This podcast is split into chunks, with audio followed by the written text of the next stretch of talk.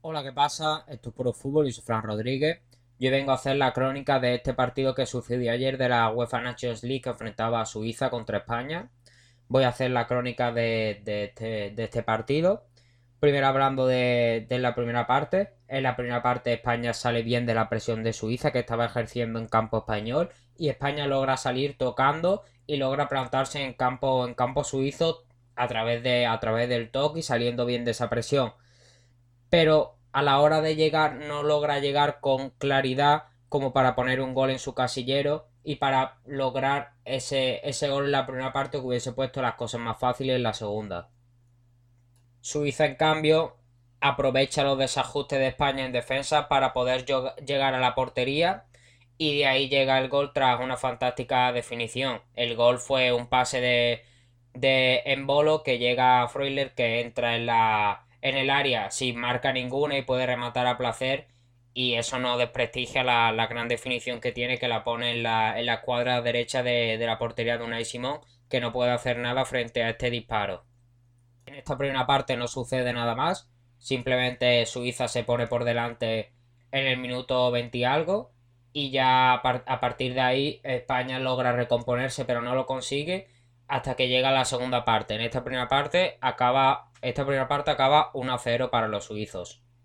En la segunda parte España mejoró, se notó, se notó ya el liderato que debería haber, haber impuesto desde los primeros momentos del partido y logró llegar con claridad, logró mantener la posesión en la mayoría de los tramos de la segunda parte y logró conceder poco atrás, ya que Suiza tuvo pocas oportunidades para poner el segundo excepto una que se me viene a la cabeza de un mal despe de un, un, despeje que va que va a o sea, un balón que va a despejar eh, una Simón y que, y que finalmente no despeja, deja la portería libre, pero, pero España logra replegarse bien y logra taponar ese, ese disparo Sergio Ramos.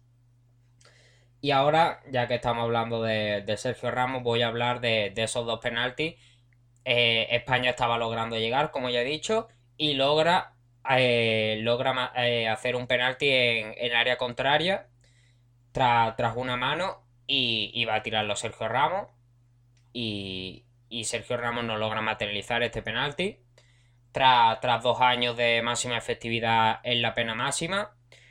Eh, Sergio Ramos falla el penalti y Sommer se convierte el, en el, segundo portero capaz de pararle un penalti a Sergio Ramos después de, después de el portero de, Croacia, que fue el último que, se lo paró y el único que se lo había parado.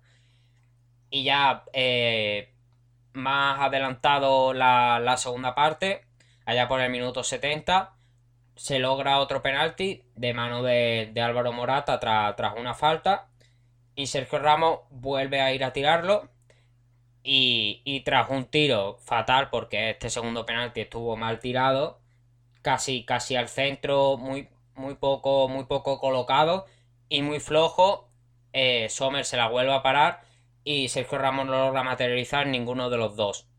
Aún así, España logró, logró el gol, logró el empate de, la mano de Gerard Moreno y, y logró llevarse, aunque fuera un punto para, para este, de este partido de, de su, de, en Suiza. Si España quiere clasificarse a los playoffs de la UEFA Nations League y seguir peleando por este título, tendrá que ganar a los, a los alemanes en, la cartuja y sumar los tres puntos para así clasificarse por delante de, de del equipo alemán. Y ahora voy a hablar de los fallos que para mí ha tenido España en este, en este partido, que es la falta de amarrar el partido por parte de, España porque, porque no logró amarrar el partido, no logró, no logró hacer ese liderato que ya he dicho de hacerse un equipo más grande que Suiza que tenía jugadores para, hacerlo y concedió, concedió atrás y dejó, y dejó espacio atrás para que, para que, para que los suizos pudieran aprovecharlos y pudieran, y pudieran incluso materializar su gol y, y, que lograran el empate. Y ahora voy, voy a hablar de los que destaco en este partido. En este partido quiero destacar por parte de Suiza a Sommer, como no voy a destacar a Sommer, un, un portero que, que ha logrado la portería, que iba a lograr la portería imbatida si no llega a ser por el gol de, de Gerard Moreno, que ha logrado grandes paradas en este partido, manteniendo la portería a cero, como ya he dicho, hasta ese gol. Y, parando dos penaltis, como no voy a destacar al portero suizo que, ha logrado pararle dos penaltis a Sergio Ramos. El primero muy, muy bien parado y el segundo más fácil y más asequible para, el portero. Y también por parte de España quiero destacar a Ferran Torres, que me ha parecido un, constante puñal por, esa banda derecha. Ha estado constantemente yendo y viniendo por esa banda. Eh, ha estado incisivo, ha, logrado sacar centros, ha logrado meterse incluso por, por el centro para la frontal de, del área. Y ha estado muy incisivo y muy, y muy participativo el, extremo del Manchester City. Y también quiero destacar por parte de España a, Morata. Morata que ha logrado eh, provocar ese penalti que luego posteriormente, como ya he dicho, Sergio Ramos ha fallado.